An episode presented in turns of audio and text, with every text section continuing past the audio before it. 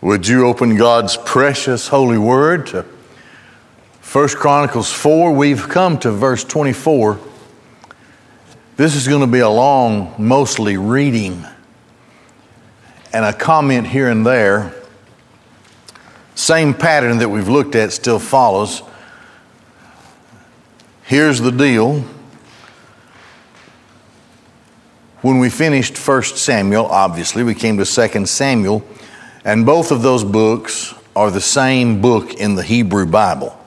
And it seamlessly moves from the last chapter of 1 Samuel to the first chapter of 2 Samuel. But when we come to 2 Samuel, chronologically, First Chronicles runs parallel to that time frame. So we're considering where we're headed and what we're looking at is the reign of David as king. We came to the death of Saul in 1 Samuel at the last part of 1 Samuel. So it moves right into the events that quickly in 2 Samuel bring David to the throne which is what the covenant of God lined up for David. The reign of David over Israel is, uh, is a very important part of history, especially the history of God's people. So here's where we've come so far. We've looked at all of these genealogies. They seem endless, and I know it's, as I said earlier, it's like chewing a rubber band, but there has meaning in what we've done to this point, and we keep it in the back of our minds because we've already compared world history with history from God's point of view. God's history is the history of redemption. If you were back in school and you were taking world history, you wouldn't be reading the things that we read, except maybe a thing here or there. But from a biblical perspective, all of the things that are happening in the world among the nations during the time of these genealogies that we're studying are only relevant as to how God chooses to raise up a nation or put down a nation or whatever so that the purpose of redemption and the promise of redemption moves flawlessly uh, straight through the uh, history of God's people right to the fulfillment of when Christ comes the first time, and from there, right through to the time Christ comes the second time.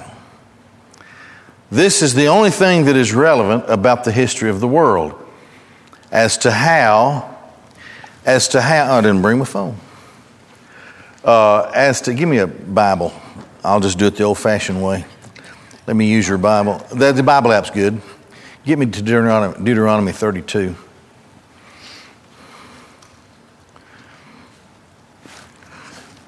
I think I remember where I left it. it's, okay, let's see.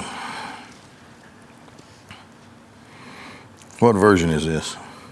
Okay, ESV, ESV is a good one. Deuteronomy 32 and verse 8.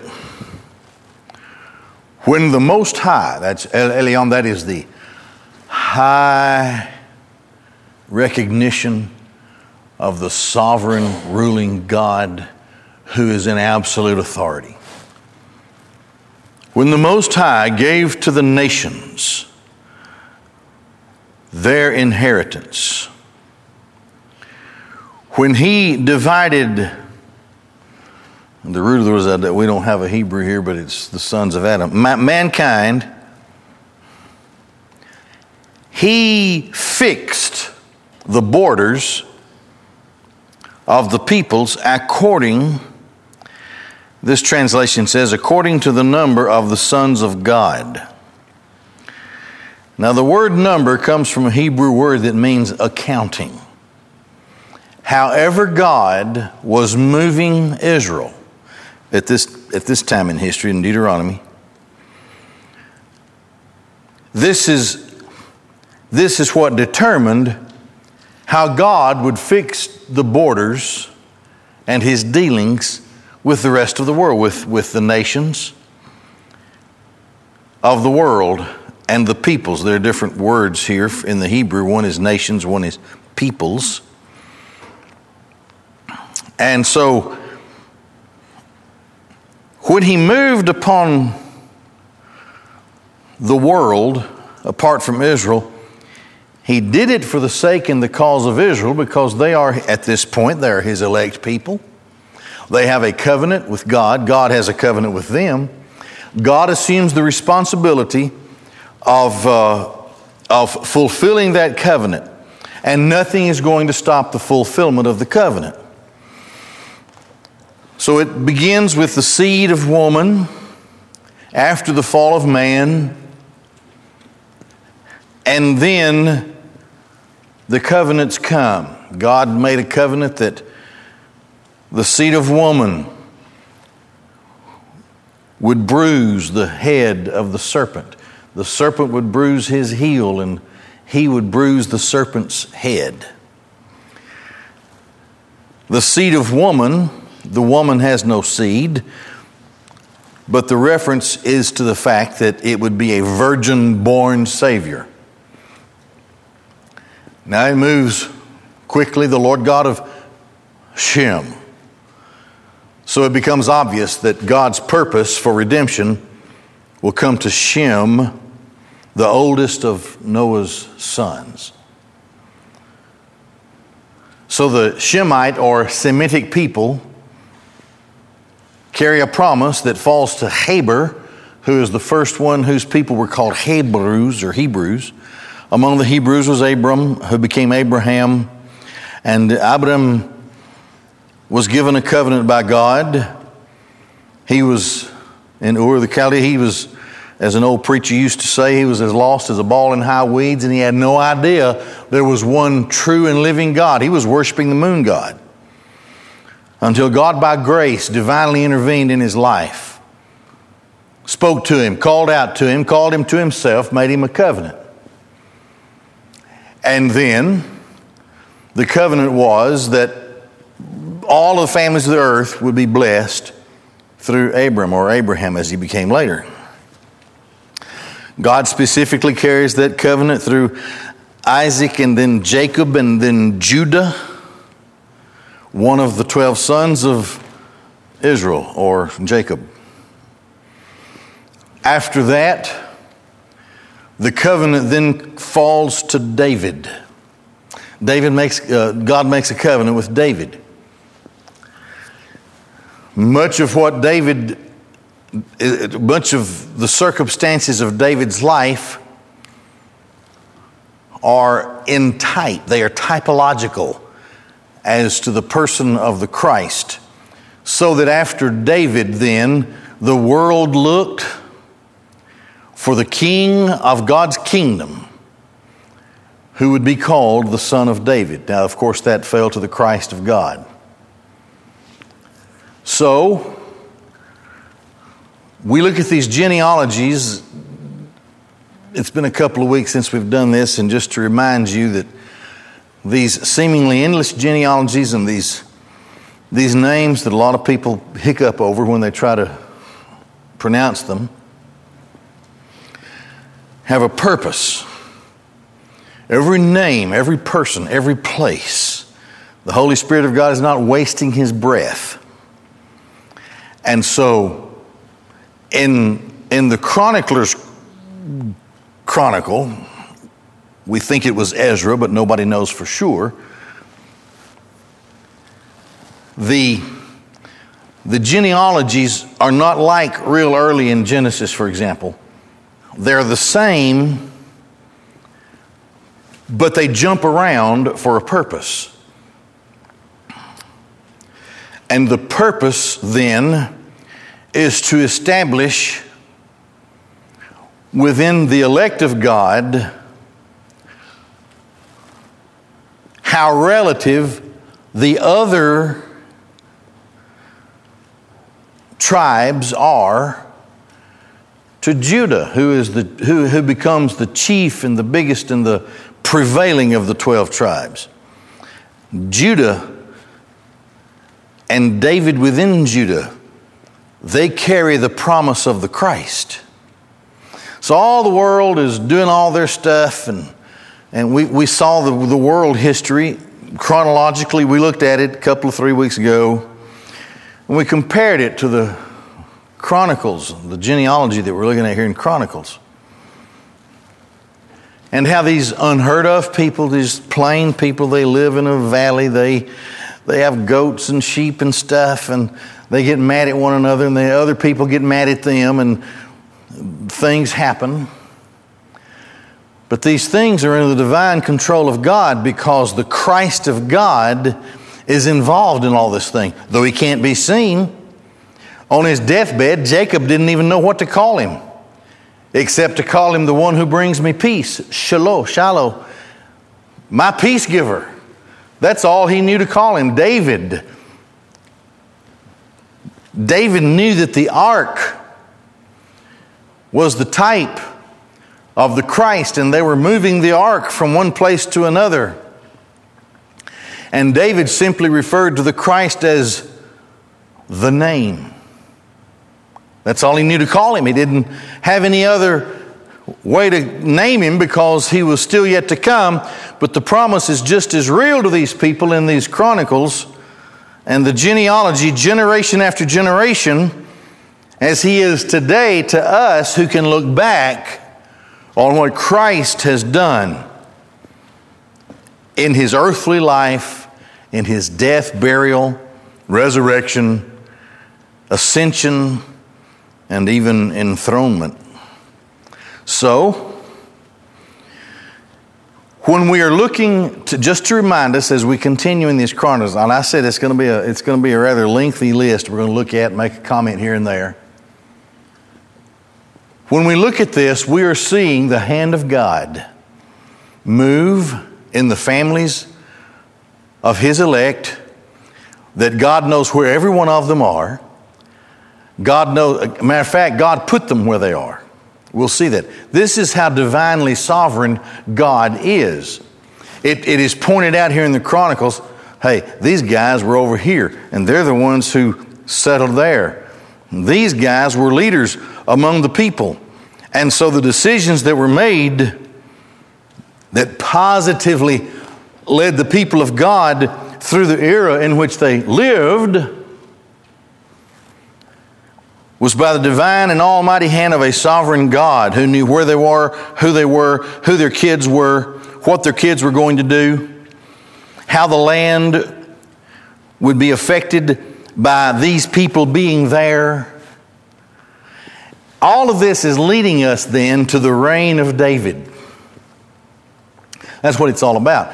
So the reason we're doing First Chronicles and Second Samuel sort of simultaneously is because we will see the same time frame in both books when we get past the genealogy, which is setting the stage for those who, who revere the Word of God and the history of the Bible and, and the great work of God and His people.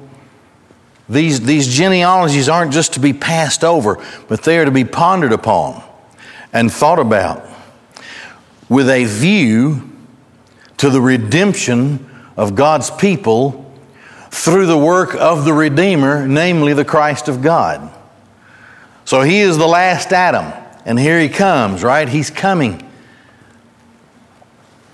They get more, they have more and more knowledge as the Old Testament goes, as the prophets come along, so that they can, even by the time of the Old Testament, Not only do they know the family from whence he comes, and they know that he is of the house of David, such that Joseph and Mary had to go when Caesar Augustus called for a census, and even that was of God, so that the world would see hey, the prophet said he would be born in Bethlehem, and they come for their census, and God is in control. Even had the mind and the, the will and the decree of Caesar Augustus in his hand, and he makes the decree. Then the wise men just happened to be at the right place at the right time to warn Joseph and Mary about the wrath of Herod, and they flee and go into Egypt, and that fulfills a prophecy. And then they make their way back, and all that Christ does fulfills the prophecies of his first coming. Now, back in these days, as, as, as the Word of God is given line upon line and precept upon precept, and the prophets come along, now they know he'll be born in Bethlehem. And Daniel, through none other than the voice of Gabriel, tells God's people the time frame when he will be born. At the issuing of a decree, and the very date of that decree is in the Bible, to decree that God's people can leave their captivity and go back to their land until 69 sevens have passed, seven year periods, one right after the other. The time frame in a lunar calendar, 69 seven year periods, according to the lunar calendar, the, the Hebrew calendar, the Christ of God would come to the people, talks about Jerusalem and all these things, but that he would not receive the kingdom and he would be, he would be in the Hebrew, he would be murdered cut off, murdered. That would shut down the first 69 sevens. And there is this mystery that lasts until the 70th seven. But when the church comes along, the day of Pentecost and all of these things, the mystery is no longer a mystery.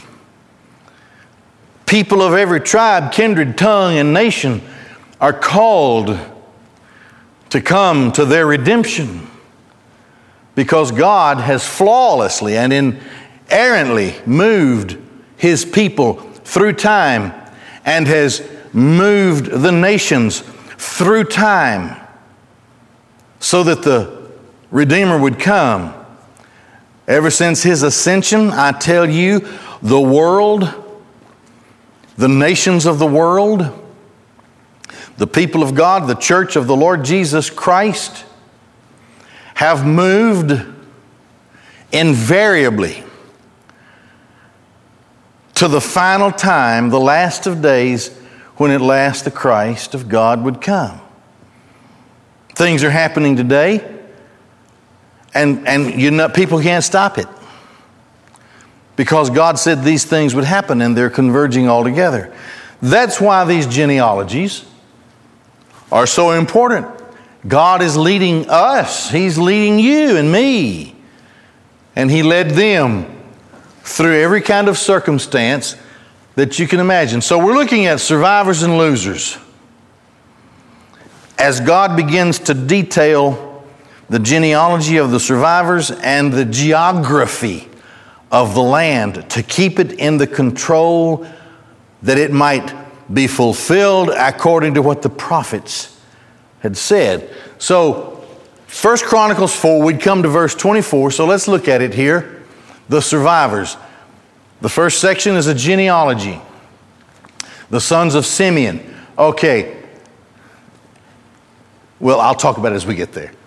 Nemuel, Jamin, Jarib, Zerah, Saul, Shalom, his son, Mibsam, his son, Mishma, his son, and the sons of Mishma, Hammuel, his son, Zaccur, his son, Shemi. Okay, Shemi here now becomes the guy that we're supposed to pay attention to.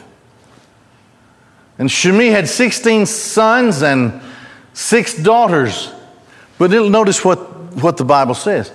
But his brothers did not have many sons, and all their family did not multiply as much as did the children of Judah.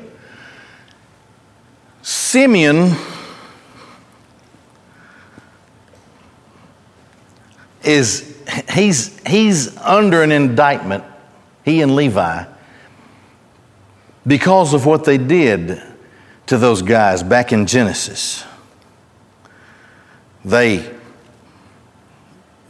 deceived them and and these guys were they were from a family that was a wealthy, well to do family, and so they came and sat down with Israel and his sons, and they said, We sure would like to get to know your daughters better. And so Simeon and Levi said, Well, you'll have to be circumcised first. Oh, okay. So they have a little drinking party, and these guys submitted to circumcision, a bunch of them a bunch of guys. And while they were sleeping it off, and while everything was going on, and while they were sore from circumcision, Levi and Sim, uh, Simeon took swords and just brutally murdered all of them. That didn't go over well.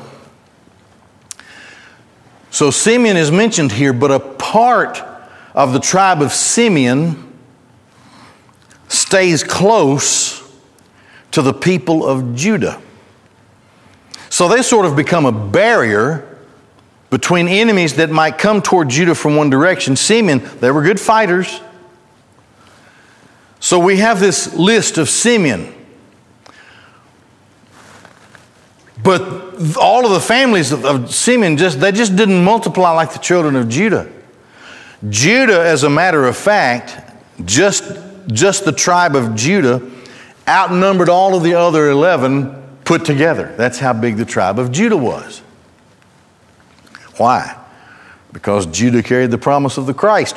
Why did Caleb, who was a Kenizzite, which means he was an Edomite, a descendant of Esau, why is he, a descendant of Esau, seen in the Exodus as aligned with Judah? It's very clear. His name, Caleb, his name means wholehearted. It's very clear that he means to be as close to the promise of the Christ as he can be, and so he aligns himself with Judah. Now,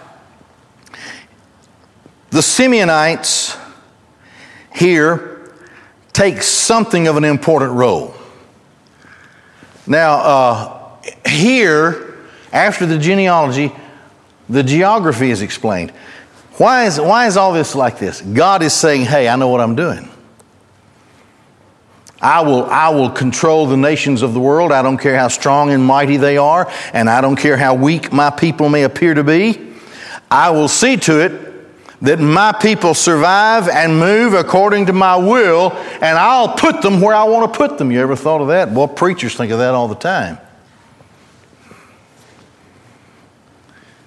They dwelt in Beersheba and Moladah and Hazar and Shual and Bilhah and Azim and in Tolad and Bethuel and in Hormah and Ziklag and in Beth-marcaboth and in Hazar Susim, Beth Beri and Sha'araim. These were their cities until David reigned.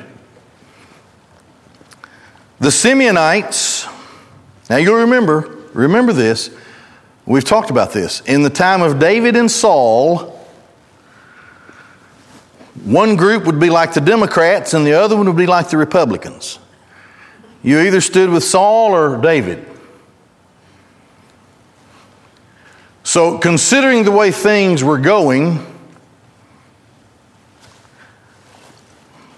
the descendants of Simeon, a certain group of, not all of them, but a certain remnant of, this, of the Simeonite, they get closer to Judah. Because when David becomes king, he first is king over Judah.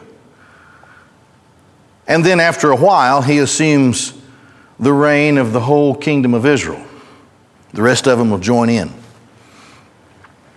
So when David becomes king, where God had put the Simeonites and where they were in control and had built cities and had a fairly prosperous life, now those people are just absorbed into David's reign in Judah.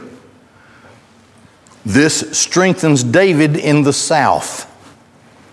And their villages, Etam, Ain, Rimmon, Tochen, and Ashan, five cities, all their villages that were around these cities up to Baal.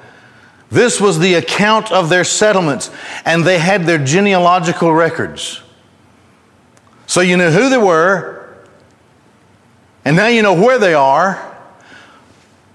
They are who they are because God made it that way. They are where they are because God made it that way. This is what we're being taught. The leadership that kept things fairly stable.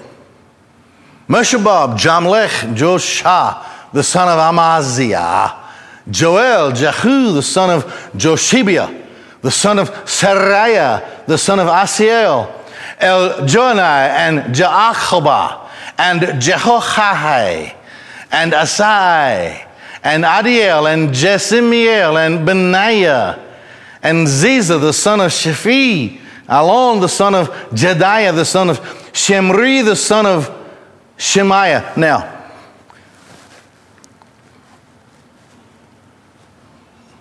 the chronicler, the one who writes the chronicles, draws from military records, from records of the priests and the synagogues and the, the tabernacle, which later would be the temple. And these records always agree, but some of them are according to another dialect within the Hebrew language. And here, Shemaiah is the same guy as Shimi, if you remember that guy about three slides back. So pay attention, there will be a test. These mentioned by name were princes they were leaders, rulers, you could use for that word. In their families and their father's house spread exceedingly. Again, a source of strength for the impending reign of David. The geographically oriented history. They went to the entrance of Gedor until the east of the valley to, to seek pasture for their sheep. And they found fat and good pasture. And the land was spacious and quiet, tranquil, for the dwellers of yore were from Ham. And these recorded by names in the days of King Jehezekiah. That's actually Hezekiah, is who that guy is. So we just call him Hezekiah. King Hezekiah of Judah came and they smote their tents and dwellings that were found there and they destroyed them to this very day and dwelt instead of them because there was pasture for the sheep there. So they said, hey, we're just gonna, we're just gonna stay here. This is good. Because this is good for our sheep. And of them, 500 men of the children of Simeon went to Mount Seir, and Pelatiah, and Neariah, and Rephaiah, and Uzziel, the sons of Ishi, at their head. And they smote the remnant of the Amalekites that had escaped. And they, were, and they dwelt there to this day. So that would, the, the chronicler probably wrote maybe in the 500s or so, 400s BC. So they were there to this day, 500 men of the children of Simeon smote the remnant. Now, they I have a question mark there. This is in the time frame, give or take 50 years. If, if you remember back in 1 Samuel, in this time frame, Saul smote the Amalekites, and then later, David smote the Amalekites. So, probably it is this it happened when David was king, and most likely Simeon, who had aligned itself with Judah, joined in with David and gave him a little extra uh, bit of an army so that the Amalekites would certainly fall. And they had certainly earned their place in David's eyes to dwell uh, in that place. But it strengthens the position of David. We'll, we'll see that later on when we finally get to that. Now, what about the losers? We're going to move into chapter 5 now of First Chronicles. Reuben, the firstborn of Israel, the firstborn of Jacob. He was the firstborn, but when he defiled his father's bed, his birthright was given to the sons of Joseph, who was the son of Israel, but not to be reckoned in the genealogy as firstborn. Reuben went to bed with one of his father's concubines. Now, verse 2 Because Judah prevailed over his brothers, and the one appointed as ruler was, I, I didn't put my space there, uh, appointed as ruler was to be from him, but the birthright belonged to Joseph. Now look at this again. Judah prevailed over his brothers. The appointed ruler. Now, that's, of course, the Christ of God. First, it would be King David, then the son of David. So it gives an explanation of why Judah now becomes preeminent and why Reuben doesn't have a birthright anymore, even though he's the firstborn. And that, of course, comes from what we studied back in Genesis. The sons of Reuben, the first, who is the firstborn of Israel, Hanoch, Pallu, Hezron, and Carmi. The sons of Joel, Shemaiah, his son Gog, his son Shimei, his son Micah, his son Reiah, his son Baal, his son Be'er, his son, whom the two ways you will see this guy, this king of Assyria, you'll see his name back in uh, Isaiah. It's, it's, it's spelled a little different here, but it's Tiglath-Pileser, who's the king of Assyria. Now, Assyria defeated the northern kingdom of Israel, the capital of which was Samaria, which had split off in the time of Rehoboam, the grandson of David. And so there was the southern kingdom of Judah, the northern kingdom of Israel. More than 200 years before Judah fell to the Babylonians, the northern kingdom fell to the Assyrians, the invading and victorious king Tiglath-Pileser. When it says he exiled them, it means that he kicked them out of their land, dispersed them. He was the prince of the Reubenites, Be'erah. And his companions, each one to his families, tracing their genealogy to their generations, the heads were Jael and Zechariah. All right, so now we're up to the time of the defeat of the northern kingdom, but God still knows who they are and where they are because at the end of the tribulation, or even during the tribulation, the 12 tribes are known by God during that time.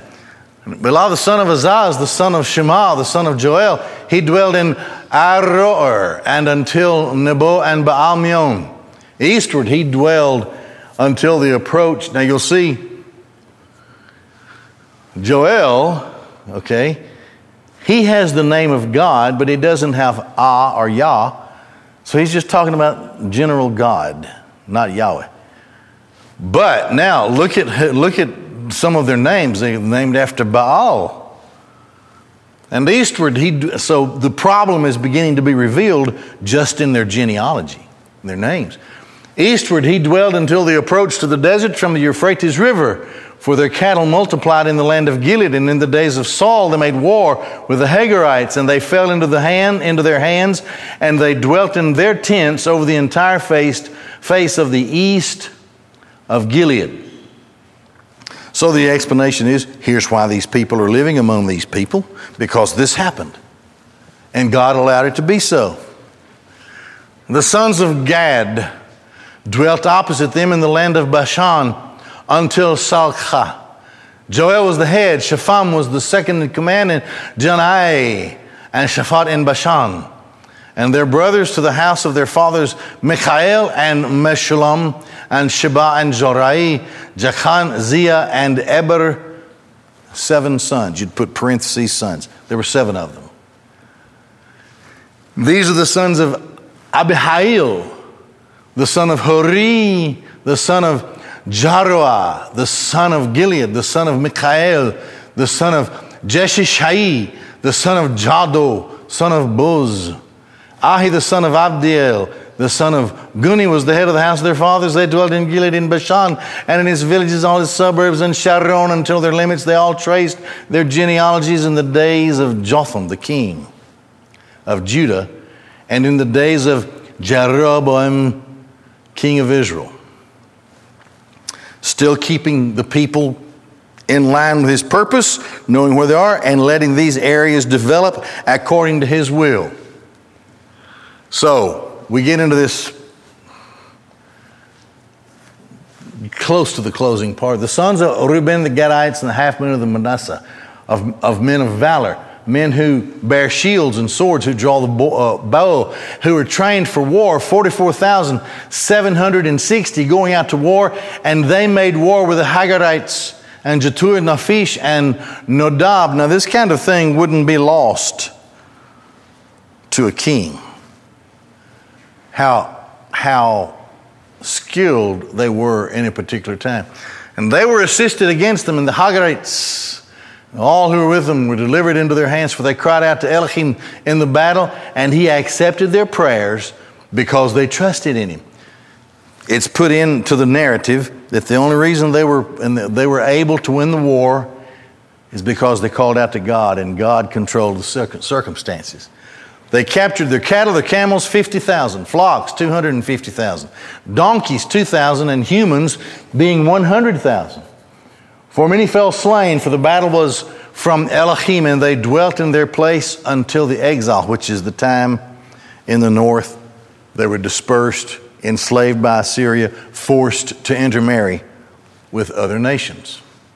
So now, the eastern half of Manasseh and their common history. The sons of half tribe Manasseh dwelt in the land from Bashan unto Baal Hermon, and Senir and Mount Hermon they multiplied. And these are the heads of their father's house Epher and Ashiah, and Eliel and Azriel and Jeremiah. Jeremiah, it says. And Hodaviah and Jahdiel, mighty men of valor, famous men, heads of their father's house. Why is that in there? Well, it tells us that the people who are surrounding the people who carry the promise of the Christ have a reputation and they're not going to be easily pushed over. So God had it all taken care of at all times. But then they went bad. And they played the harlot to the God of their fathers or against the God of their fathers. And they strayed after the gods of the peoples of the land whom Elohim had destroyed before them. Now, this is the northern kingdom, and this is why Tiglath-Pileser defeated them. And the God of Israel stirred up the spirit of Pul, the king of Assyria, namely Tiglath-Pileser, the king, the king of Assyria. Okay. You have to look at this closely because he's called Pul in the Babylonian tongue and in the Assyrian tongue, Tilgath-Pilneser or Tiglath-Pileser. It's the same guy. He is the king of Assyria. Same guy, given both. So there's no mistaking who the guy is. So you can look at any of the history tablets in those days and you can know it's the king of Assyria. This is the guy that brought them down. Why did they come down? Because the God of Israel brought them down. He stirred up the spirit of a pagan king to bring his people into captivity and into dispersion because they disobeyed him. And he exiled to captivity the Reubenites, the Gadites, and the half tribe of Manasseh. And he brought them to Hala and Habor and Hara and the Gozan River until this day. We'll stop there. I'm out of breath. We'll have our deacon prayer time.